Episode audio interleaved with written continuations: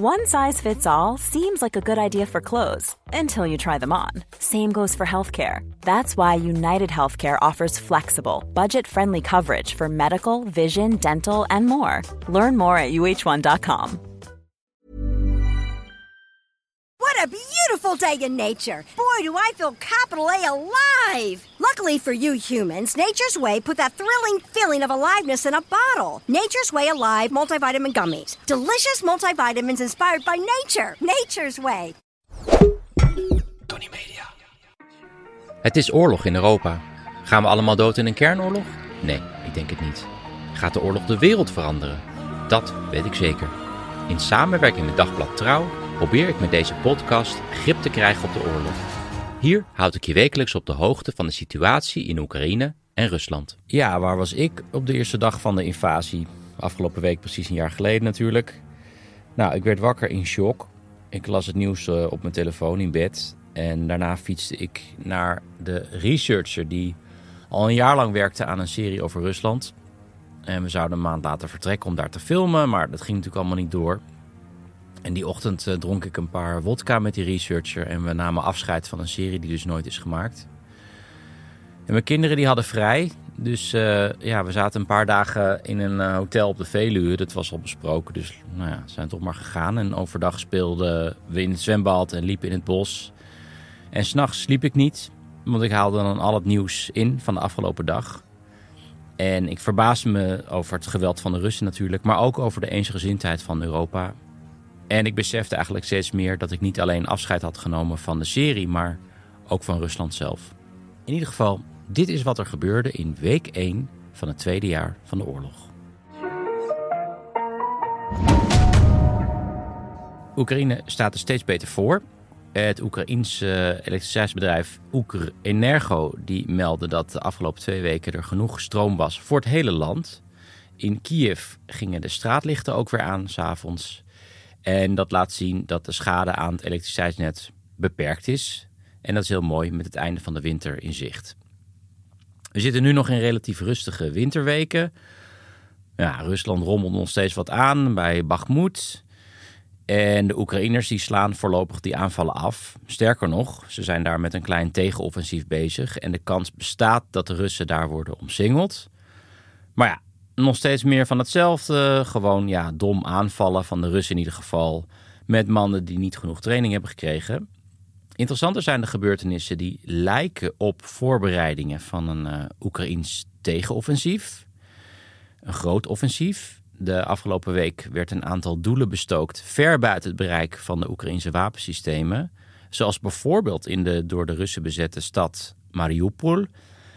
Deze week was daar een aantal mysterieuze explosies te horen. Onder meer in de haven, maar ook werd daar een wapendepot vernietigd. Of dat schijnt in ieder geval, want het is heel moeilijk om daar betrouwbare informatie vandaan te krijgen. De Oekraïense legerleiding zei alleen maar, Mariupol ligt binnen ons bereik. Maar hoe precies, nou, dat blijft uh, volkomen onduidelijk. Duidelijk is het dat er steeds meer leveranties van de Amerikanen Uh, Oekraïne binnenkomen die geclassificeerd zijn. Dus het is niet duidelijk wat er precies in die leverantie zit. Maar waarschijnlijk zijn dat raketten met een groter bereik om doelen diep in door de Russen bezet gebied te raken. Waar de Russen wapendepots hebben bijvoorbeeld. En dat zou een voorbereiding kunnen zijn op dat verwachte tegenoffensief van de Oekraïners dat ergens deze lente verwacht wordt. Vannacht zijn er ook doelen geraakt aan Russische zijde. In dit geval waarschijnlijk met drones bij de stad Belgorod. En er is ook een olieraffinaderij geraakt in de stad Tuapse in de provincie Krasnodar. Dan denk je, Tuapse, dat klinkt niet echt Russisch. Nou, dat klopt ook, want het is een Tsjerkessische naam. Tot de negentiende eeuw woonden hier Tsjerkessen. In de deelrepubliek Tsjerkessië in de Kaukasus woont nog een heel klein plukje van deze Tsjerkessen. Dat beschrijf ik in mijn boek Kleine landjes waar ik een aantal volkeren uit de Kaukasus bezoek. En ja, die Tsjerkessen die werden het zoveelste slachtoffer van de imperiale ambities van het Russische Rijk. De bevolking werd uh, systematisch uitgeroeid of gedeporteerd. Dat gebeurde allemaal in de negentiende eeuw. Onder meer met deportaties over de Zwarte Zee richting het Ottomaanse Rijk. Daar zonken toen veel schepen en de Tsjerkessen die nu aan de kust van die Zwarte Zee wonen aan de Turkse kant, die eten tot op de dag van vandaag geen vis uit respect voor alle Tsjerkessen die toen in de zee zijn verdronken. Er zijn naar schatting een miljoen Tsjerkessen door de Russen toen vermoord. Even een reminder dat de landhonger van Rusland verder teruggaat dan de landhonger van Poetin alleen. Gaan we door naar de Russische media.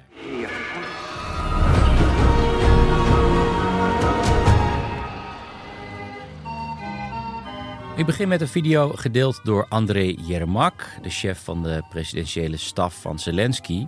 Die video is afkomstig uit Nederland. Hier hoor je het Oekraïense volkslied gespeeld op een Nederlands draaiorgel. Die was neergezet voor de Russische ambassade in Den Haag. Precies één jaar na de invasie. En dat was daar neergezet door de kunstenaar Teun Kastelein. Uiteindelijk is het draaiorgel weggehaald door de politie.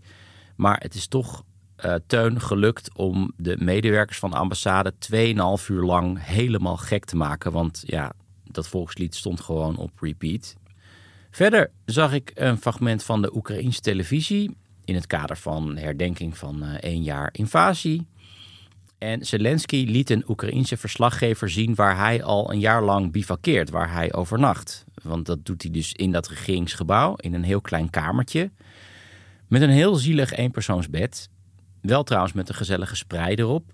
Zoals je trouwens wel vaker ziet in Rusland en Oekraïne. Bij mijn oma in Samara was die sprei heel erg belangrijk. Zodra je uit je bed kwam, ging die sprei er gelijk weer op. Het was niet de bedoeling dat je even je bed ging luchten of zo. Dus lag ik elke nacht in een zweterig bed. Ook trouwens omdat de verwarming in Rusland dag en nacht op vijfentwintig graden staat. Uh, nou, oké, okay, ik dwaal af. Die kamer van Zelensky in ieder geval was een hele sobere kamer. Grappig genoeg, en klein ook trouwens, maar grappig genoeg was er dus wel zo'n speciaal ding. Zo'n, ja, zo'n soort wasbak waar je je haar mee kan wassen bij de kapper. Dat stond er dan wel. Best wel bizar detail. En Zelensky laat op een gegeven moment in de reportage ook zijn klerenkast zien. En daar hangt dus, ja, vind ik dus heel grappig, een hele rij met gewoon identieke truien in camouflageprint. Deed me een beetje denken aan de kast van uh, Inspector Gadget, die dan allemaal van diezelfde grijze jassen had. Er hingen ook een paar maatpakken, maar die waren dan voor als de oorlog voorbij was, vertelde Zelensky. Verder veel gedeeld op de Russische media een opvallend filmpje van de Russische generaal Alexander Matovnikov, die aan het hoofd staat van de Russische strijdkrachten in Belarus, want daar zitten dus ook heel veel Russische soldaten. Die Matovnikov die kwam al eerder onder vuur omdat hij zich ja, niet veel zou bemoeien met de oorlog, wat ja, als generaal natuurlijk wel een beetje je werk is. En hij zou heel veel tijd in nachtclubs en restaurants hebben doorgebracht in Minsk, in de hoofdstad van Belarus. Um, in het filmpje zie je hem ja, een soort striptease doen, half naakt in een handdoek. Um, hij doet een soort van ja, sexy dansje of een poging tot sexy dansje. Hij probeert in ieder geval met zijn heup te wiegen en dan laat hij zijn handdoek vallen. Nou ja, die video die zou zijn gelekt door een escort in Minsk, want daar had hij het filmpje naartoe gestuurd. Maar interessanter dan het filmpje zelf is wie het had geplaatst en waarom nu ook. Nou, die video die is geplaatst op het telegramkanaal W T K O G P U. En dat kanaal wordt vaak gebruikt door de Wagnergroep om info naar buiten te lekken. En ik denk dat deze video weer onderdeel uitmaakt van de strijd tussen de Wagnergroep en het uh, reguliere Russische leger. Aan het einde van het bericht staat: wat er op het vliegveld Machulichy in Belarus is gebeurd, hoeft daarom niet te verbazen. En dat is dan weer een verwijzing naar eerder deze week, toen partizanen in Belarus een uh, zogenaamd Beriev A vijftig toestel opbliezen van de Russen. Doorgaans wordt het toestel door de Russen smel genoemd, wat Russisch is voor hommel. Vind ik dus echt een hele gezellige naam voor een militair vliegtuig. En dit is een zogenaamd AWACS toestel, dus het is voorzien van een radar. En dit toestel is heel belangrijk bij het coördineren van aanvallen van de luchtmacht. En het verlies van dit toestel is voor de Russen een heel groot probleem, want er waren maar zeven van deze toestellen in heel Rusland en dat zijn er dus nu nog maar zes. Dus ja, als ik Matovnikov was, dan zou ik voorlopig even van ramen en hoge verdiepingen wegblijven. Gewoon in de nachtclub blijven, is veel veiliger. Oké, okay, en dan nog even dit. Eens in de zoveel tijd behandel ik hier een vraag van een luisteraar.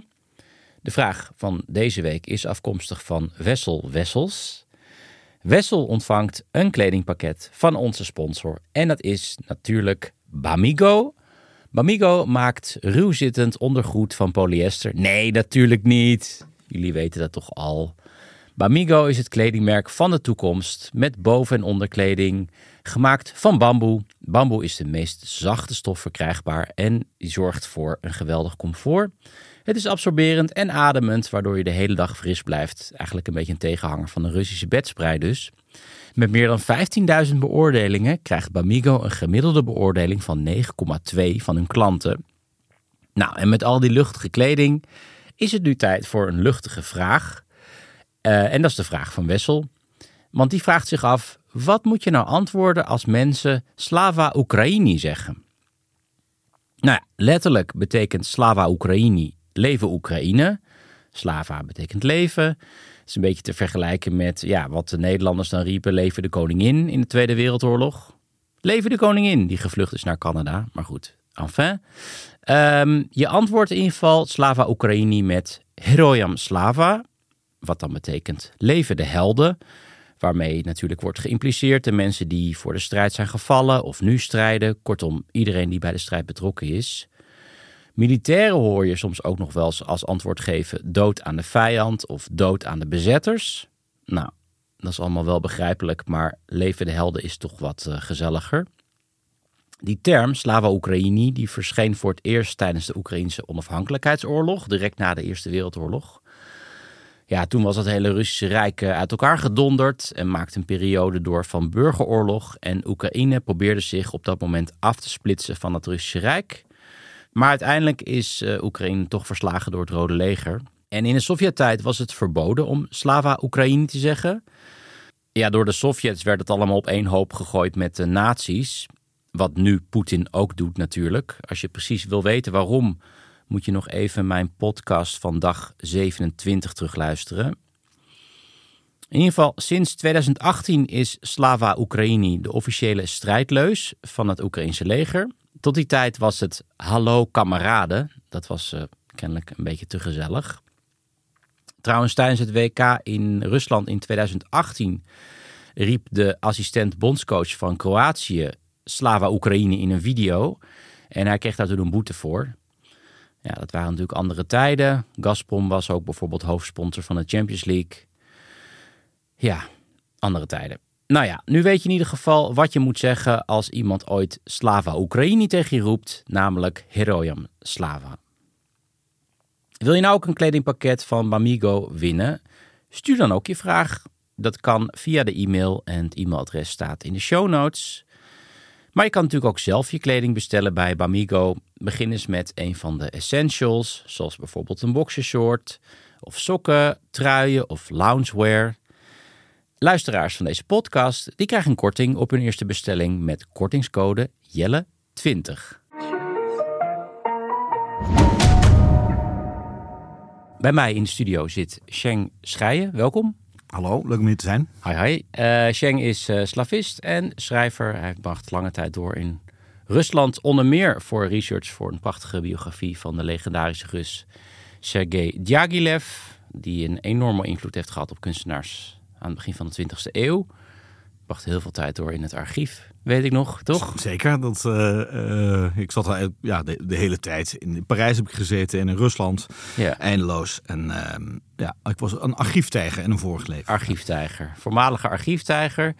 En uh, ik ben even benieuwd, Sheng, ik heb het eerder in de podcast over uh, de dag dat ik las dat de invasie begon. Kan ja. jij die dag nog herinneren?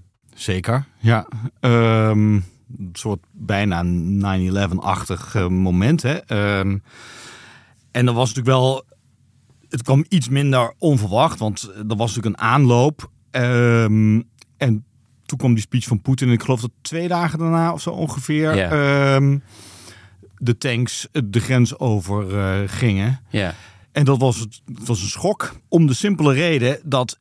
Iedereen die er iets van af weet, wist dat dat nooit kon lukken. He, zelfs als hij als ze een minder destructieve en stupide strategie hadden gevolgd, dan hadden ze ongetwijfeld wat meer kunnen bezetten en dat langer vast kunnen houden. Mm-hmm. Maar het was overduidelijk dat Uh, het bezet houden van Oekraïne, dat dat gewoon nooit ging lukken. Nee, en, uh, is gewoon te groot voor. Veel te groot. En uh, het overgrote deel van de bevolking wil het niet. Ja. Uh, je krijgt uh, nou ja, terreur, je krijgt uh, uh, verzet onder ja. de bevolking. Uh, het, zoiets lukt nooit. Het nee. lukte de Amerikanen zelfs niet in Irak. Nou, het gaat de Russen, ging het, zou het zeker niet gaan lukken in ja. Oekraïne. Het gaat ze ook niet lukken. Ja.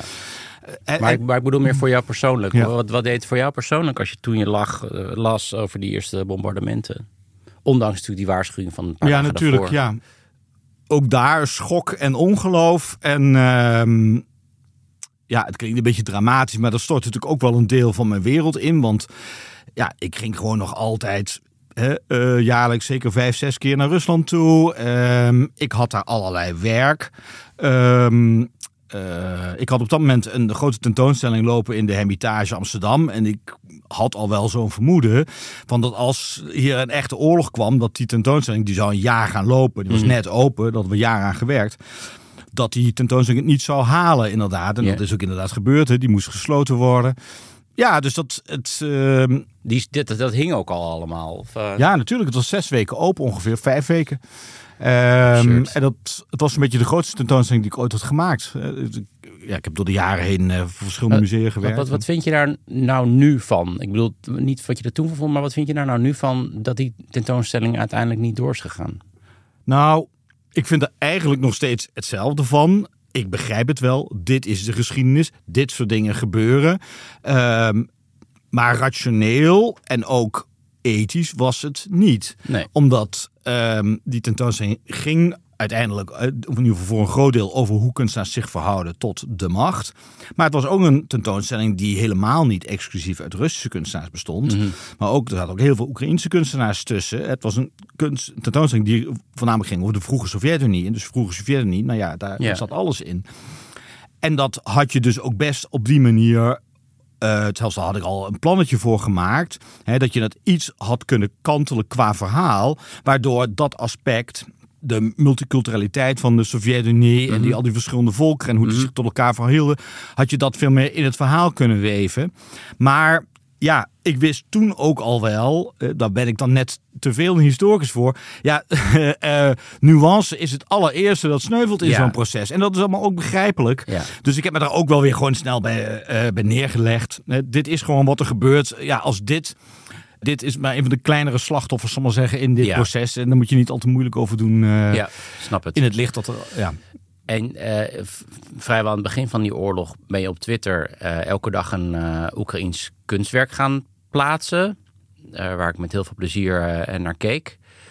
Speelt dat rond diezelfde periode als dat die tentoonstelling stopte? Ja, ik ben daar denk ik vrij snel mee begonnen. Dus ik denk dat de tentoonstelling, die liep misschien nog twee weken door of tien dagen door. Dat is, dat is vrij snel gegaan. Het was natuurlijk in eerste instantie ook niet helemaal duidelijk wat er echt ging gebeuren. Mm-hmm. Wilden ze alleen nog maar hè, een soort corridor bij de Donbass, of wilden ze het hele land innemen? Ik ben er in ieder geval vrij snel mee begonnen. Omdat ik de research daarvoor had ik grotendeels al een, al een keer eerder gedaan. Dus mm-hmm. uh, ik was, ik even goed mijn geheugen gaan, ik denk in twintig zeventien... was ik uh, in Kiev voor een conferentie. En toen ben ik daar ook verschillende musea gaan bezoeken. Uh, op zoek naar die, uh, die uh, Oekraïense avant-garde mm-hmm. uh, kunstenaars. Uh, nou, daar heb ik, ben ik in verschillende depots uh, heb ik geweest. En heb ik foto's gemaakt. Uh, en ik heb, voor zover er literatuur over was, Uh, heb ik dat zo'n beetje verzameld al. Eigenlijk toen al met de gedachte van, nou, Um, dit is eigenlijk waanzinnig interessant. Mm-hmm. Uh, de, daar moet ik een keer wat mee. Dus ik had een groot deel van het materiaal. Had ik, en dat ben ik toen dan zeggen, dag na dag uh, gaan publiceren. Ja. Eigenlijk min of meer totdat het op was. Ja. Uh, dus totdat ik geen goede plaatjes meer had. Ja, en, en heb toch wel een tijdje volgehouden. Een paar, een paar maanden of zo? honderd dagen, geloof ik. Ja. honderd dagen. Ja.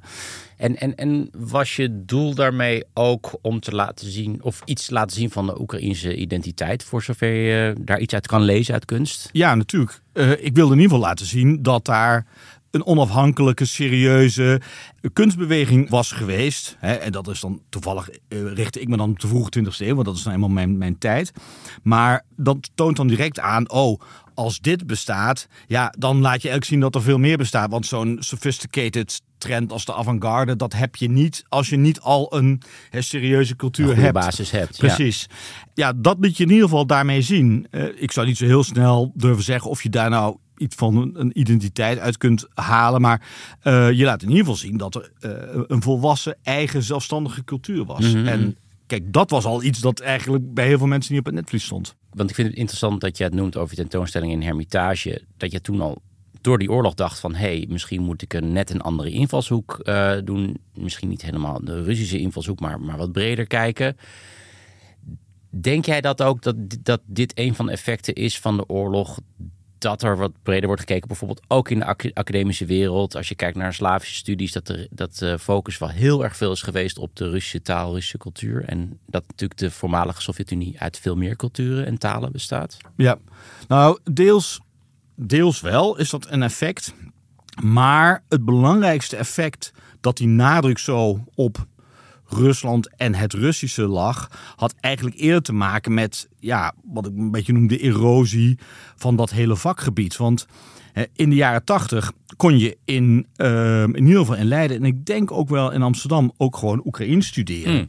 En toen heten die vakgroepen heten ook allemaal Slavische talen en culturen. Mm. En dat was heel breed opgesteld. En het ging natuurlijk wel over de, de voortdurende overlap daarvan en de interconnectie. Maar ja, dat is nou eenmaal wat academici doen. Yeah. Maar ja, dat vakgebied, dus er zijn van die vier vakgroepen die er waren, er zijn er nog twee over. En die twee zijn ook veel en veel kleiner. Mm-hmm. Dus er is geen Oekraïens meer. Er is eigenlijk vrijwel geen Pools meer. En dan praat ik niet alleen maar over de taal, maar ook over uh, geschiedenis en cultuur die niet meer wordt gedoseerd. Dus ik verzet me een heel klein beetje tegen dat idee van de academische wereld, he, die heeft veel te lang is opgesloten geweest. Nou, dat valt te eigenlijk veel op, op Rusland gefocust. Op, op Rusland geweest. gefocust. Ja. Maar er was gewoon he, nauwelijks plek meer. Dus Uh, Slavische talen en culturen, dat, dat moest zichzelf veel meer gaan concentreren, omdat er gewoon ja. veel minder mensen waren. En ook om zichzelf beter te, he, te plaatsen in de markt, want dat soort, in ieder geval dat soort verhalen spelen wel een grote rol. En dus werd het ineens Russian Studies. Ja. Hè? Maar uh, het feit is dat er, dat er veel meer aandacht voor was. En dat is eigenlijk ook natuurlijk. Hm. Uh, ja, als je een bredere groep academici hebt, dan gaan ze zich vanzelf wel een beetje meer verspreiden. Ja. Nou, laten we kijken hoe dat zich gaat ontwikkelen in de komende tijd. Misschien dat er meer mensen interesse krijgen in, uh, in de Oekraïnse ja, taal en cultuur. Het, zou vooral, het, is, het is eigenlijk vooral een politieke opdracht. Hè? Dus dat is echt... Uh, want uh, je, je gaat geen uh, tientallen studenten Oekraïens krijgen natuurlijk. Nee. Maar je, er moet gewoon een soort politieke noodzaak zijn. Om te zeggen, we moeten voldoende daarvan afweten. En dan moeten er gewoon twee of drie wetenschappelijk medewerkers over Nederland verspreid zijn die zich daarmee bezighouden. En die hebben dan ook af en toe een student. Ja. En dat zou de, hè, zo moet je erover nadenken. Ja. Zeg nog even, want ik weet dat je het nieuws ook gewoon uh, op de voet uh, volgt. Ja. Uh, net als ik. Uh, die oorlog uh, houdt ons nog steeds bezig. Hoe schat jij nu de kansen in voor, voor Rusland op dit moment? Als je gewoon kijkt naar, naar het slagveld, uh, al dan niet offensief dat ze zijn begonnen. Ja, nou... Het gaat voor Rusland heel slecht. Hè? Al lijken ze natuurlijk nu een heel klein beetje vooruitgang te boeken hier en daar. Maar het is duidelijk dat uh, zij veel grotere verliezen lijden iedere dag dan uh, de Oekraïners. En dat is op zichzelf ook logisch. Dat heb ik inmiddels begrepen na een jaar lang uh, uh, ja, militaire strategieën eens te volgen. Hè, bedoel, de aanvaller verliest gewoon veel meer dan een verdediger. Ja. Dus dat is uh, verdedigen is... En dat lijkt ook de Oekraïnse strategie te zijn. Dus die Russen zoveel mogelijk verliezen toe te brengen, totdat hopelijk ze een, um, een offensief verder aan het begin van de zomer of zo, van het eind van de lente kunnen, kunnen gaan doen. En dat lijkt op zichzelf goed te lukken, want de, de winst van de Russen is natuurlijk minimaal. Ja. Ik vermoed dat Bachmoet zal wel gaan vallen uh, een deze dagen.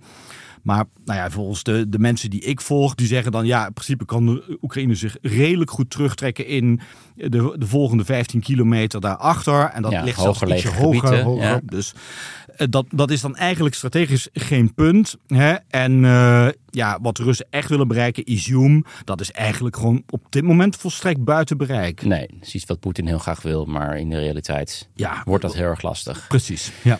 Uh, we blijven de oorlog... Zei het, als ik mag, ja. Als China zich er wel mee gaat bemoeien, ja. Kantelt het natuurlijk. Je bedoelt met wapenleveranties. Precies. Ja. En... Um, ja, wat ik nu zo'n beetje opvang is de kans daartoe toch wel behoorlijk groot. Dus dat is dan wel, ja, dat gaat in ieder geval een, een groot verschil uitmaken. Ja, ja. Dat is nou een variabele die wel echt het verschil kan maken. Zeker, ja. ja. We gaan het zien. Shane, dank je wel voor het gesprek.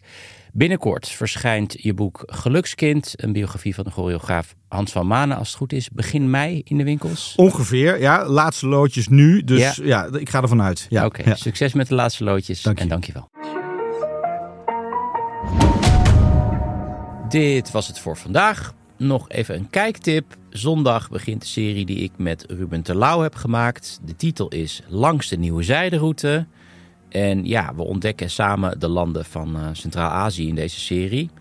We beginnen de eerste aflevering op een uh, top in Samarkand deze zomer, waar Poetin en Xi, Xi, ja, Ruben heeft me geleerd, Xi, volgens mij Xi Jinping, nou ja. Moet je Ruben maar een keertje vragen. Waar Poetin en Xi aanwezig waren. De komende zes weken te zien op N P O twee om tien voor half negen op de zondagen. Ik ben benieuwd wat jullie ervan vinden. En ik ben er weer volgende week. Slava Ukraini. Dit was een productie van Tonny Media en Dagblad Trouw. Voor meer verdieping ga naar trouw punt n l. Stigmas around mental health were designed to hold us down, but we don't have to let them. If you're struggling, text or call nine eight eight to connect with a trained crisis counselor who won't judge, just listen. nine eight eight Suicide and Crisis Lifeline. Hope has a new number. Even when we're on a budget, we still deserve nice things. Quince is a place to scoop up stunning high-end goods for fifty to eighty percent less than similar brands. They have buttery soft cashmere sweaters starting at fifty dollars, luxurious Italian leather bags, and so much more. Plus, Quince only works with factories that use safe, ethical, and responsible manufacturing. Get the high-end goods you'll love without the high price tag with Quince. Go to quince dot com slash style for free shipping and three sixty-five day returns.